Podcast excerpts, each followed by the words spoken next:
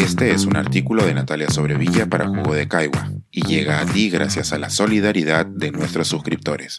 Si aún no te has suscrito, puedes hacerlo en www.jugodecaigua.pe.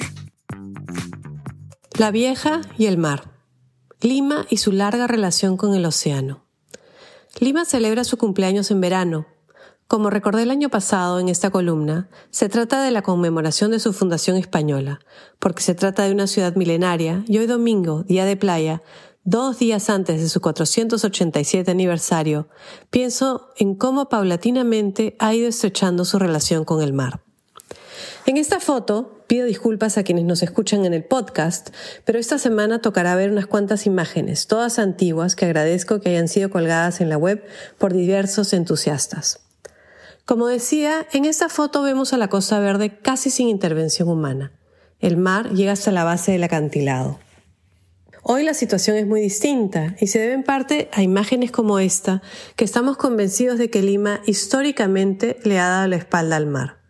Y si bien esto es parcialmente cierto, tampoco es completamente verdad.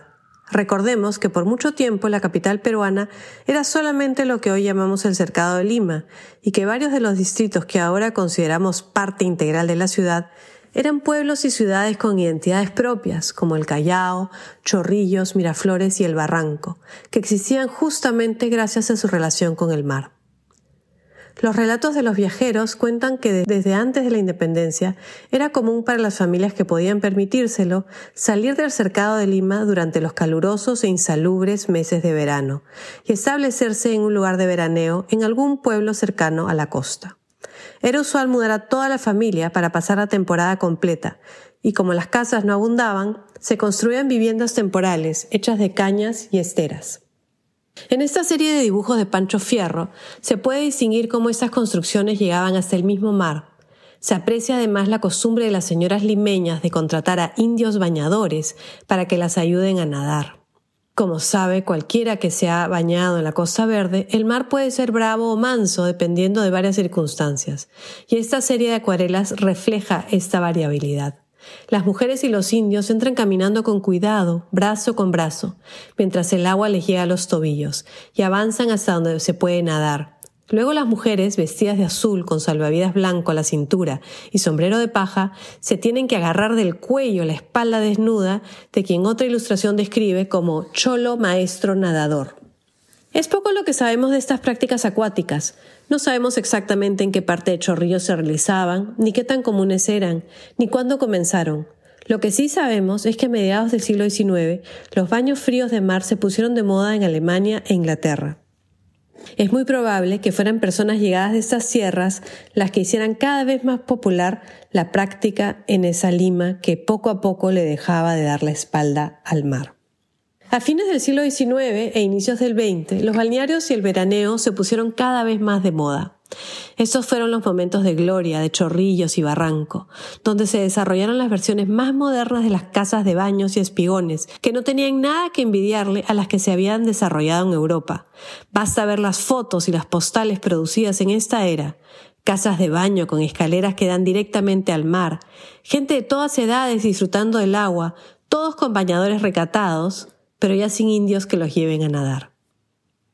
El Club Regatas Lima es de estos tiempos. Fue fundado en 1875 y en sus muelles y espigones que han ido modernizándose y en esa tierra que han ido ganando al mar, lograron establecer un lugar privilegiado al borde de la bahía.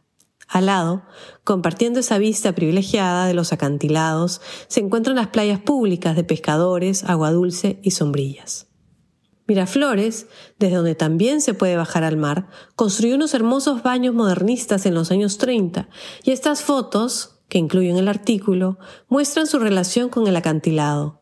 No conozco bien los detalles de cuándo se hicieron realidad o cuándo dejaron de utilizarse ni por qué, pero sí queda claro que en este momento nadie le daba la espalda al mar y que más bien había un esfuerzo por integrarlo a la ciudad para el disfrute de los limeños. Años más tarde se pusieron de moda las tablas hawaianas y se fundó el Club Waikiki, que se convirtió en otra excusa para meterse al mar. Han pasado muchos años de todo esto y la capital peruana ha crecido de manera desordenada.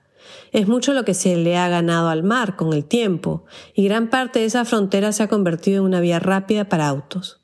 Ni los peatones ni las bicicletas encuentran un espacio particularmente amigable en este hermoso desahogo que tenemos en la Costa Verde. Pero, a pesar de eso, todavía podemos celebrar bañándonos en muchas de estas playas. En mi reciente paso por Lima lo hice en casi todas, desde las playas de arena de Chorrillos y Barranco hasta las de piedras de que Miraflores ha ido ganando poco a poco desde que se aprovechó el desmonte que sobró de la construcción de la vía expresa.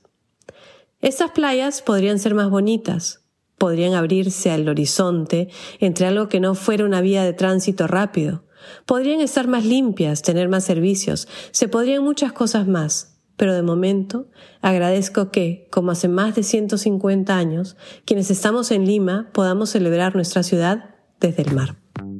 Este es un artículo de Natalia Sobrevilla para Jugo de Caigua y llega a ti gracias a la solidaridad de nuestros suscriptores.